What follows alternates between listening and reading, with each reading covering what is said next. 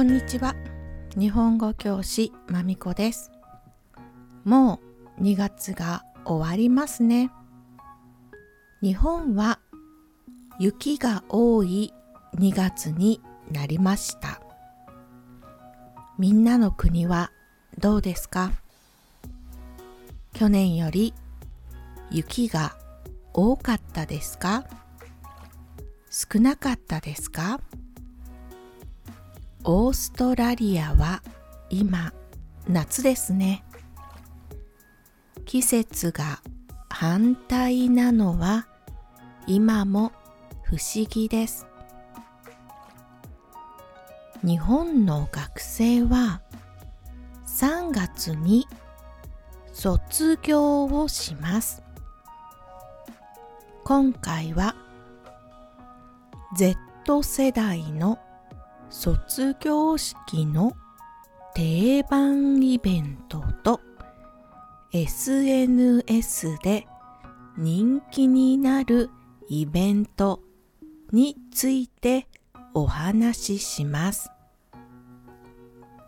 みんなの国の Z 世代も同じイベントをするでしょうか？それではスタート。卒業シーズンが来ましたね。皆さん、これから卒業をしますか？それとも卒業はいい思い出ですか？日本の1900年代の卒業式と今の卒業式子供たちが楽しむ方法が違います。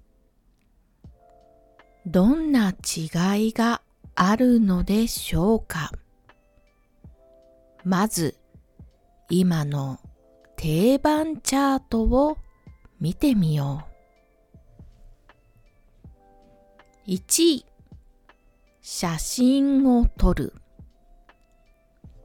2位、寄せ書き。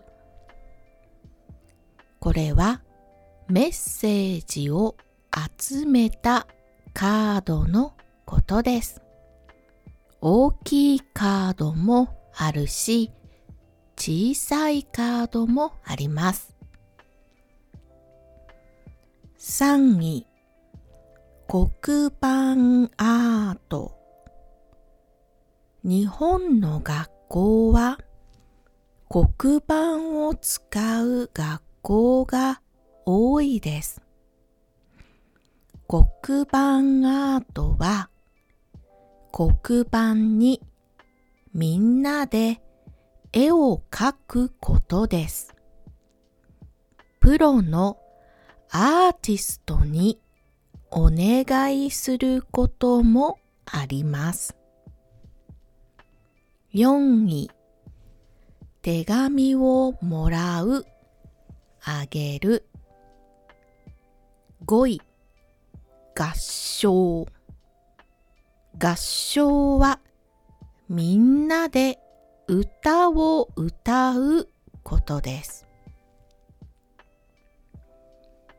定番イベント5位の合唱ですが、これはお父さんやお母さんの世代も同じでした。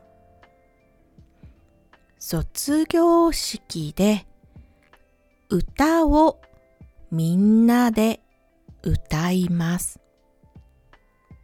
でも今歌う歌は人気のポップミュージックが多いです。みんなで練習をして大きな声で歌いますよ。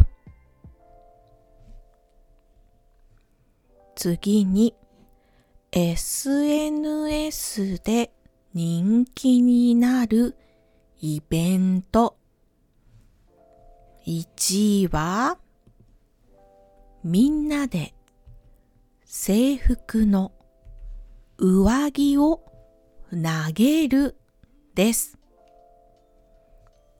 2位は黒板アート。3位は写真。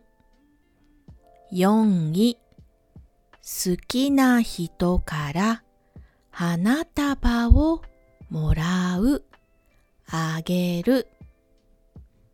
5位、寄せ書きです。ほとんど定番のイベントと SNS で人気になるイベントは同じですが SNS の1位と4位が新しいです。1位の制服の上着を投げる。今、多くの学校の制服はジャケットがあります。男の子も女の子も同じジャケットを着ます。みんなでジャケットを投げて短いビデオを撮ります。インスタグラムのストーリーや TikTok にビデオを投稿します。4位の花束をあげる、もらう。これは、綺麗なお花は投稿するときにいいイメージになるからです。お父さんやお母さんの世代の時は花束ではありませんでした。第2ボタンやネクタイでした。第2ボタンは男の子の学ランユニフォームのボタンです。ジャケットのボタンじゃないです。学ランは鬼滅の刃を読んでいる人はわかりやすいと思います。炭治郎くんが着ている鬼殺隊の制服は学ランにとても近いです。両親の世代は上から2番目のボタンを好きな人にあげたり、好きな人にもらったりしました。心臓に近いからです。今の若い人は学ランをあまり着ないし、ボタンやネクタイは SNS に投稿するとき綺麗じゃないのであまり人気がありません。みんなの学校では卒業式のイベント何をしていましたか？していますか？日本とみんなの国1位から5位は同じでしたか？